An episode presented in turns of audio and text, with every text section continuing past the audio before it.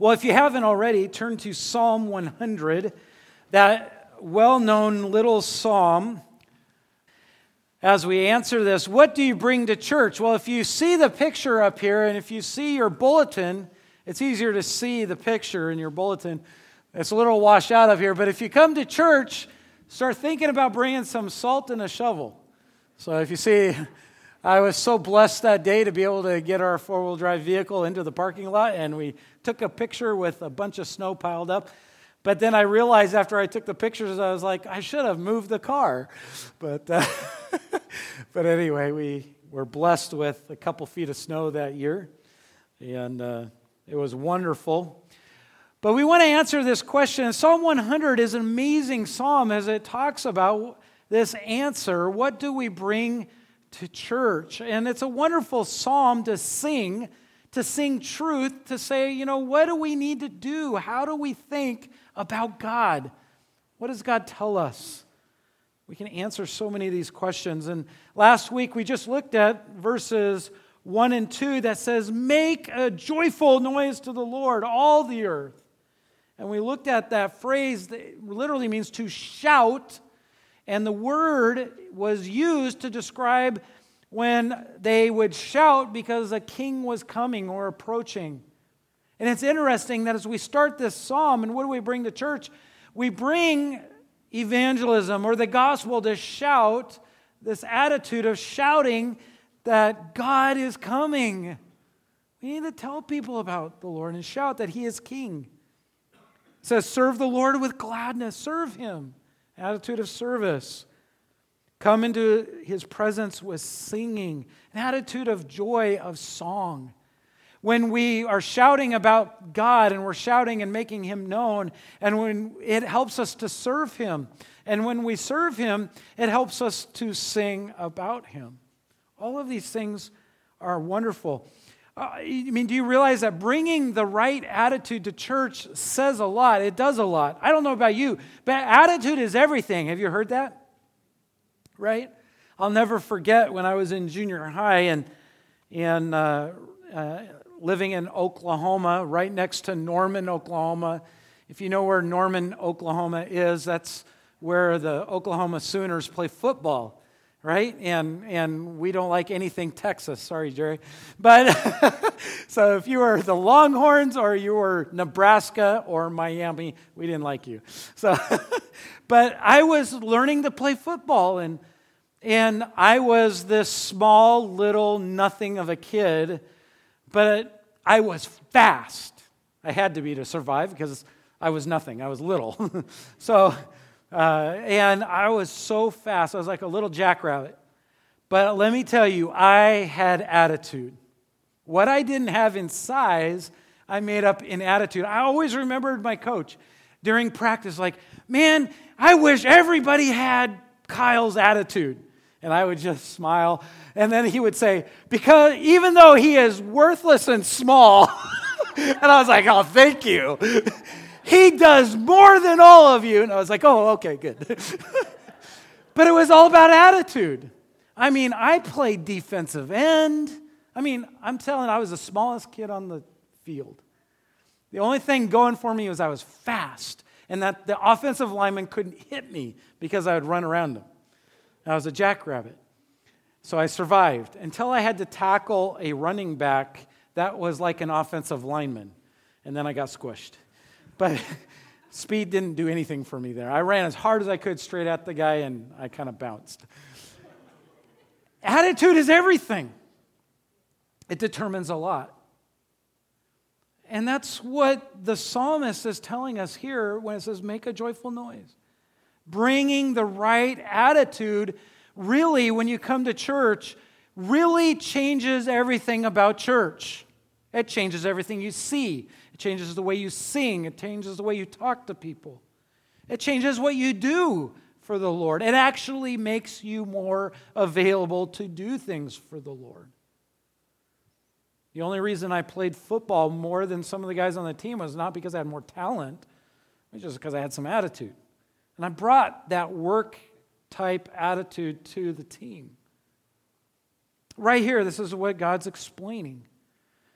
But then we get to verse 3, and it says, know that the Lord, He is God. Here's something else for us to realize when we come to church. What do we bring to church? And that is, we got to bring the right submission. Whether you believe it or not, everyone here submits themselves to something. You say, well, no, I don't. I don't like submission. I guarantee there's something in your life you submit to or you submit yourself to says, Know that the Lord, He is God. It is He that made us. When we come into church, when this is a song they would sing as they came into the temple to worship God, they would sing this song out loud, and part of it was, Know it is the Lord that is God, and it is He that has made us. It is He that has fashioned the church. It is He that has built the body of Christ and we are his, we are his people, and the sheep of his pasture. pasture. Thank you, Leanna, for keep me going here. Bring the right attitude. I, I hate this thing. I don't ever push the right button. Bring the right submission. We need to, and some of us come to church submitted to football. We're like, I wonder what my football team's doing. I wonder what this is doing. I wonder how this is. Some of us are submitting, we have a submission to sleep. We're like, I hope Pastor doesn't go too long because I will fall asleep. and that's because you've probably been submitting to work all week long, right? The taskmasters. Some of you, you know, if you work at Perry, I know what that's like. I see Jared pass out when he comes home. so you're submitting to something. Know that the Lord, it is He that is God. The right submission. If you want to fill in all your notes, if you're taking notes, or if you want to write right next to Psalm 100, submit to the right, we have to bring the right submission, and that is the person, the purpose, and the promise. Three P's, easy to remember. We need to submit to the person of God, to the purpose of God, and to the promise of God. Let's put it a different way. If we are bringing the right submission, and we bring, we've brought the right attitude to church, we are shouting that the king is coming. It's all about Christ, it's all about what God is doing. And we're singing and we're serving God. That's what we've brought to church. Then we can bring the right submission, which means that we're acknowledging the right person. If we acknowledge and we submit to the right person, then we understand the purposes of God and the purposes in our life. And we understand the purposes in life that God has given us because we've submitted our life to God, then we can submit to and enjoy all of God's promises. That's right, we can enjoy His promises. It's hard to enjoy God's promises when we're not understanding what God's purpose is. And when, because we don't understand what God's purpose is, it's because we really aren't submitting to the person of God. We struggle. So, from top to bottom or bottom to top, all of these things are integral. And that's what Psalm 100, verse 3 is all about. Submitting to the person of God. Know that God is God. The word know, by the way, in Hebrew is literally to make a distinction. To make a distinction.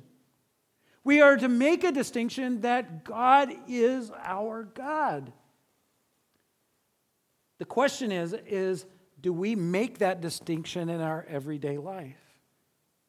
That's what Galatians 4 was all about. When, when Paul was writing to the Galatian church, there was this great debate about whether we come to the Lord through the law or we come through the, to the Lord through grace. And Paul was arguing and saying, Look, none of us are right. So no matter how good we are, we'll never be right. We can't be right by the law. We can only be right through Christ who is Lord. And if we are right through Christ and if we've submitted our life to Christ and He has saved us, then we are adopted into His family.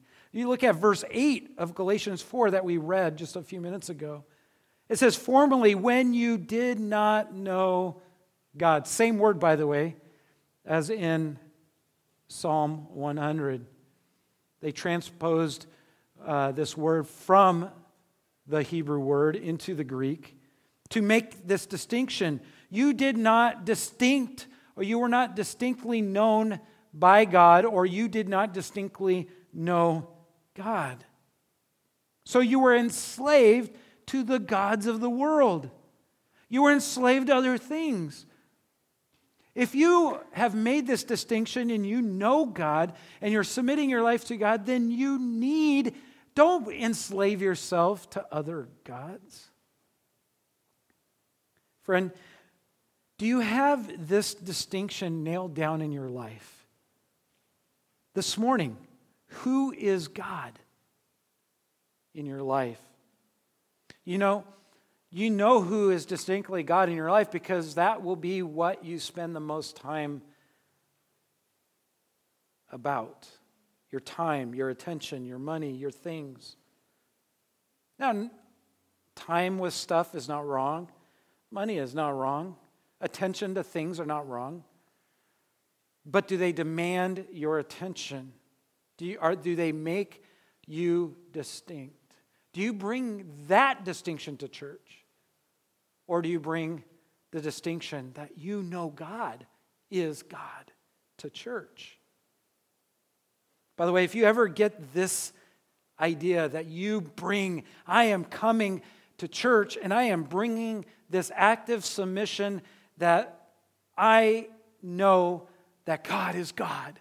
If you nail that down in your soul, that He is God and that He is superior to everything in the world, every activity, you'll have no problem serving Him. You'll have no problem enjoying Him. In fact, you will have a blast loving Him because He's God. And you'll realize how much He has poured out real love to you because you'll realize who He is. It's amazing. In, in 1 John 4, and I know in, in your notes I put 1 John 5. It's a great section talking about knowing God and being known by God. But the idea uh, in John 4 is, is that perfect love casts out fear. Who's perfect love? God's love. God is love, he says. How do we know what love is? It's because God has given us his love. When we nail down that God is the person that we're supposed to submit to in our life, when we bring that to church, God's real love reigns supreme in our life. And it makes going to church easy. It makes even not liking things at church okay. You know why we go to church sometimes and don't like stuff? Because we're all sinners. Hate to break it to you. No one's perfect. Church is made up of imperfect people. But God loves you. If you have given your life to Christ, you've submitted to Him. He died on the cross to pour out His love for you, to be the go between, to make peace between you and God, to adopt you into His family. Think about that. I want to submit to that. When we submit to the person of God, we're able to submit to the purposes of God. Have you ever found it hard to serve God? You know that God wants you to do something, but you're like, no way. I know if I serve God, He'll send me to South America. I know everybody says Africa, but we love Togo and Uganda. And so I didn't want to use Africa, so I'm going to pick on El Salvador. But just because Raul's from there. But. but yeah, I just know if I serve God, I submit to God's purpose, He's going to send me somewhere I don't like. That is totally bogus. I guarantee if you're submitting to God, His purposes will be the things you enjoy the most. But uh, you have to submit to God first. By the way, it says in the text here, it says, it is He who made us, fashioned us. Made, by the way, in the Hebrew says to take some material and fashion something new out of it. God took your life, and when He saved you, He fashioned something entirely different. He took that wreck of clay that was good for nothing, and he refashioned it into something that was so precious to him that he poured his very precious spirit into it. You think about that? We submit to the person of God so we can submit to the purpose of God because he took us and he made something completely new out of something that was completely worthless. Just before Jesus died on the cross, he told his disciples in John 17 when he was praying for them because he knew that the world would hate them as they hated Jesus. Because they weren't submitting. They didn't know who, they didn't really trust Jesus. They didn't submit to God. They didn't really understand what was going on. All they could see was a man, but that's not who Jesus was. He wasn't just a man, he was God. And he said this He said in verse 3 of John 17, Know, same word, know, to make a distinction. Know that Yahweh, the great I am, the self existent one, the holy one, the true one, he is God. And he made us, we are his. Because he fashioned us, we belong to him. Not only that we belong to him, but he's adopted us. Not only that he adopted us, but he invited into his house and he put his righteousness on us so we can function with him. Do you understand that? A lot of times you think about businesses, right? How many businesses do you know that invite you to be an employee so you can own the company? Not many of those, right? You know, some of you that work for, there's some of you here that work for companies that are just like that. Right? They adopt you into their family, their business. This is God. He doesn't just say, Yeah, come to work for me, and then, you know, He says, Submit to me so you can fulfill my purposes, and I will make sure that you can do them. And I will give you all the rights and privileges that go with being in my family. That's what God does. 1 Corinthians 15:10 Paul is trying to get this idea across to the Corinthian church because they were so focused on the world and the culture around them, they were forgetting who God is. And he says in verse 10, telling them about his, Paul's relationship with God, he says, But by the grace of God, I am what I am. And his grace towards me was not in vain. On the contrary, I worked harder than any of them, though I was not I, but the grace of God that is in me. He says, Yeah, I, I am who I am, not because of me and my works, but because of the graciousness in which God has empowered me. And you have that same grace if you're saved, if God has saved you from your sin.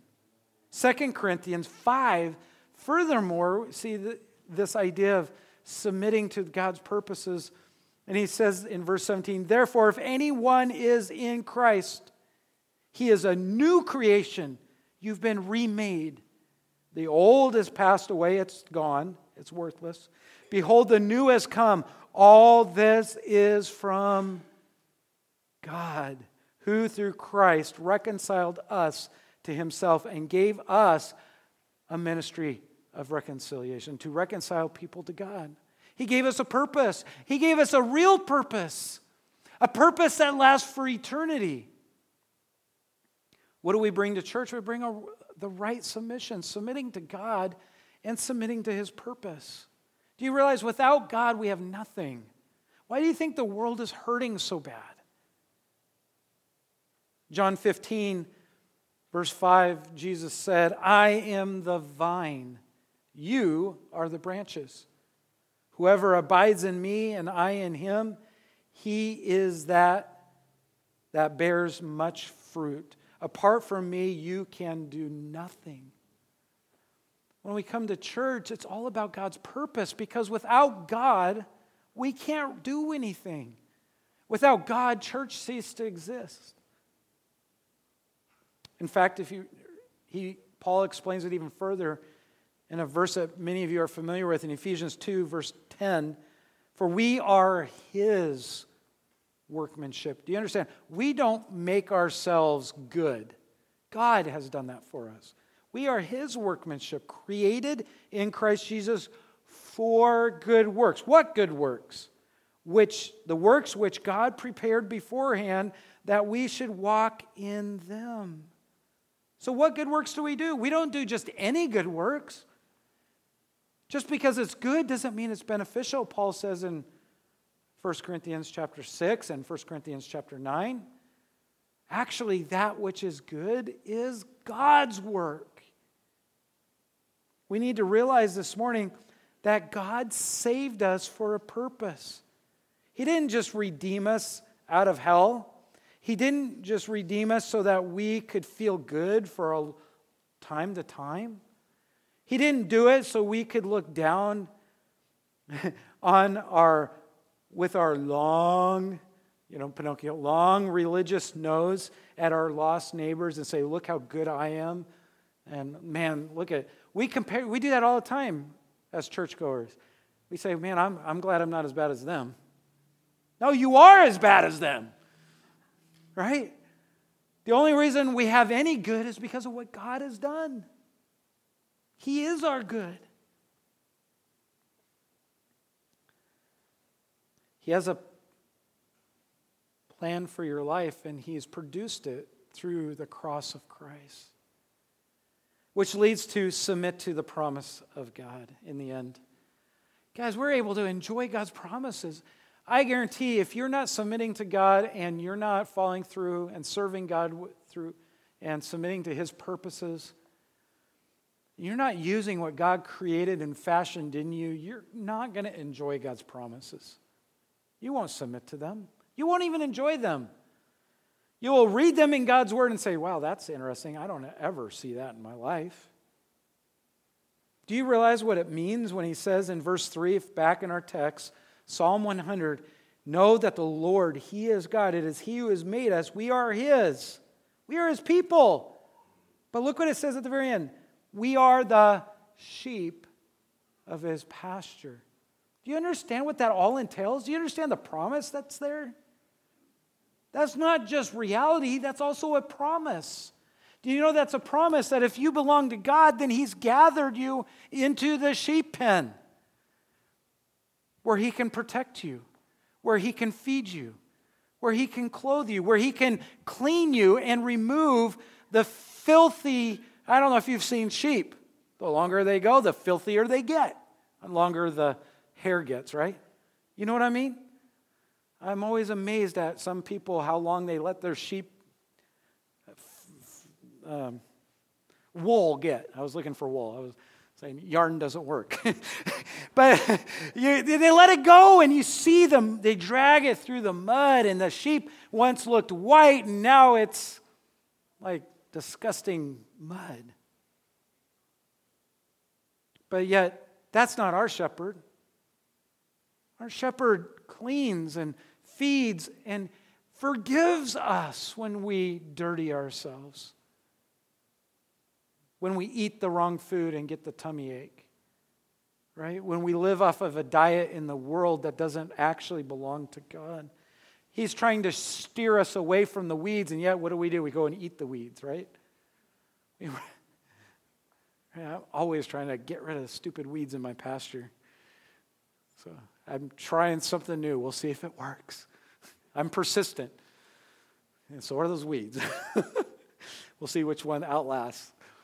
But, that, but God outlasts everybody. His promise. Psalm 23. David has this idea of God's promise nailed down. He is our sh- shepherd the great shepherd. Though I walk through the valley of shadow of death, I will fear no evil. Why? Because your rod and your staff, they protect me.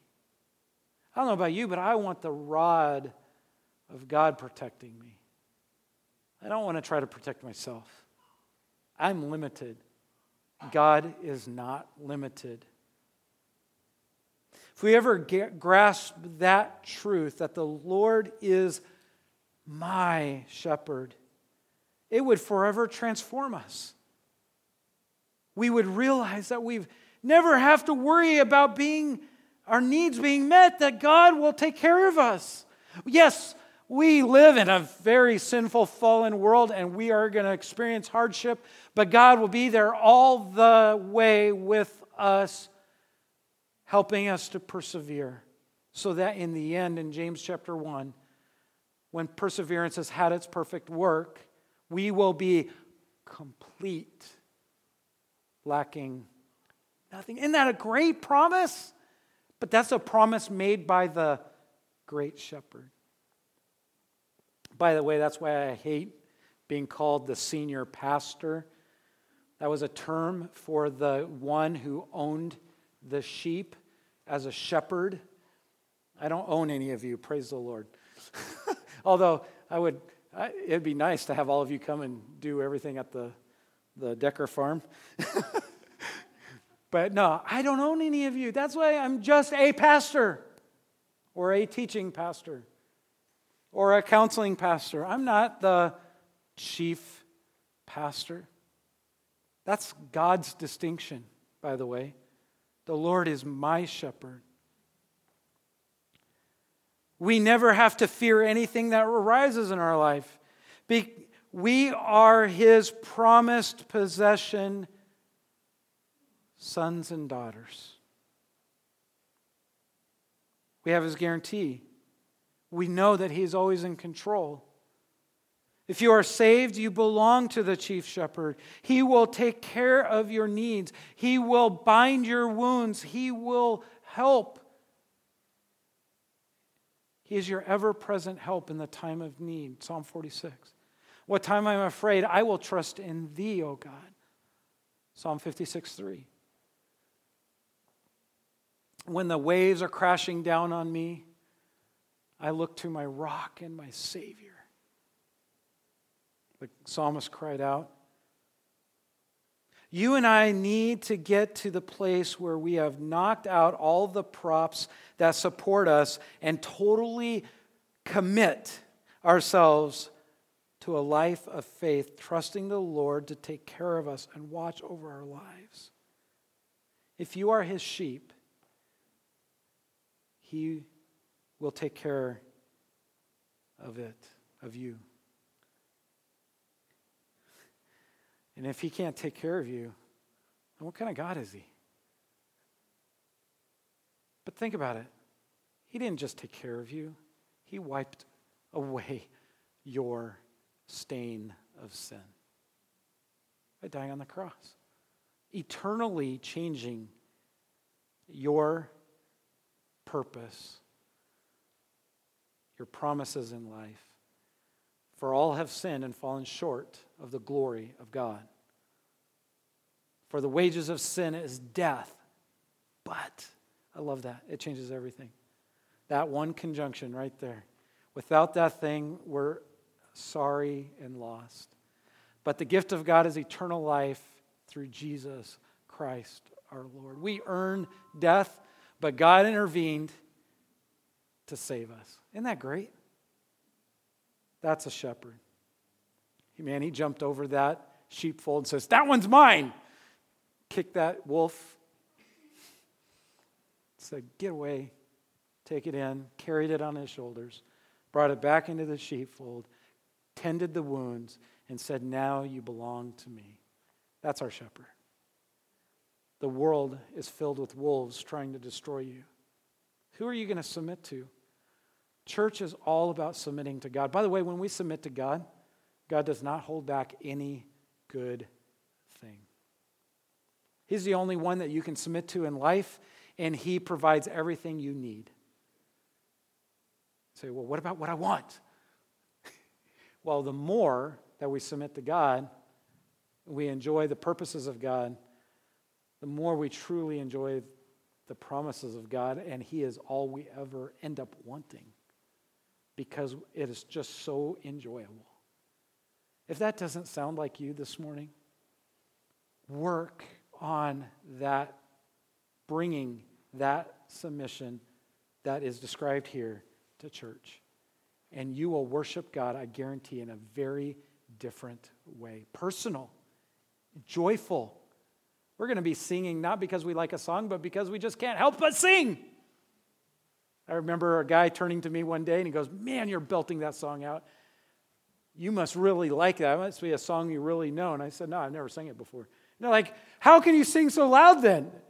And I said, Well, did you notice how off key I was? and he goes, Well, I didn't want to mention that. but he goes, he said, I said, It was all because I just cared about God. It was easy to sing because I was just submitting to God. What do you bring to church? The right submission. What are you submitting to in your life? Because that will determine how you come to church. And most of the time, what you submit to will also determine the attitude that you bring to church. We won't want to make a joyful noise. We'll be more like those Canadian geese flying over. And then when they get to our house, you hear boom, boom, because we live next to Lake Terrell. So everybody's shooting over there. We're so used to gunshots, it doesn't even phase us anymore. So we hear them, yeah. The only person that hears them more is the DeBuilds, because they live right across from the Custer Gun Club. They need a membership so they can actually enjoy the sound. but there's some serious questions that I've proposed to you this morning. And I guarantee that if you come with the right submission, church will never be the same. You will gather people and bring them to church, and church will never be the same. This community will never be the same. Our kids won't be the same. Our love won't be the same. It's not because of me, not because of leaders or music or ministries or things. It's because of the great God we have. He's the only thing that's great. Let's tell him that. Let's pray. Oh, Lord,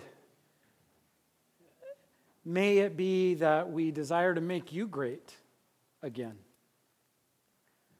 Lord, if we truly want to make America great, then the only way we can do that is by making you great.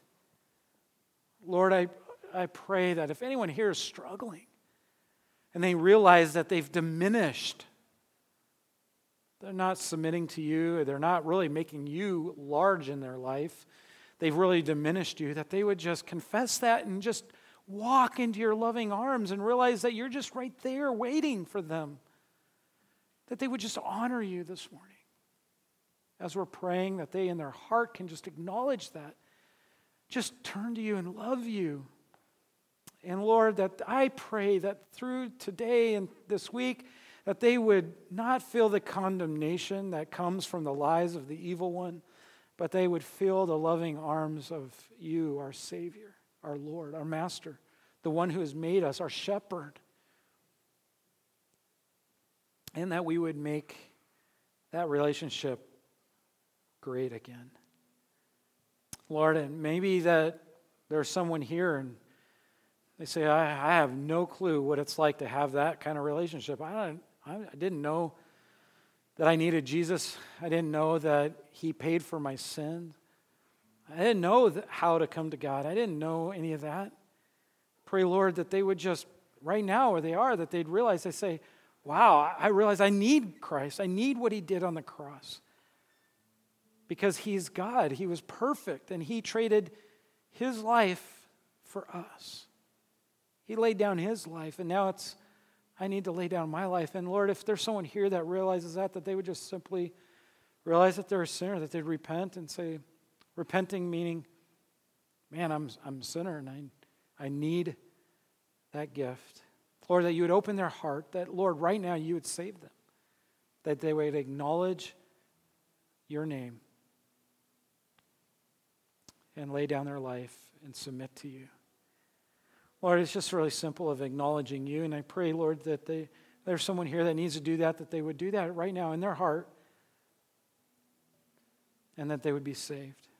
And that they could tell us today and, and we could rejoice. And I loved hearing those that came to the Lord this last week.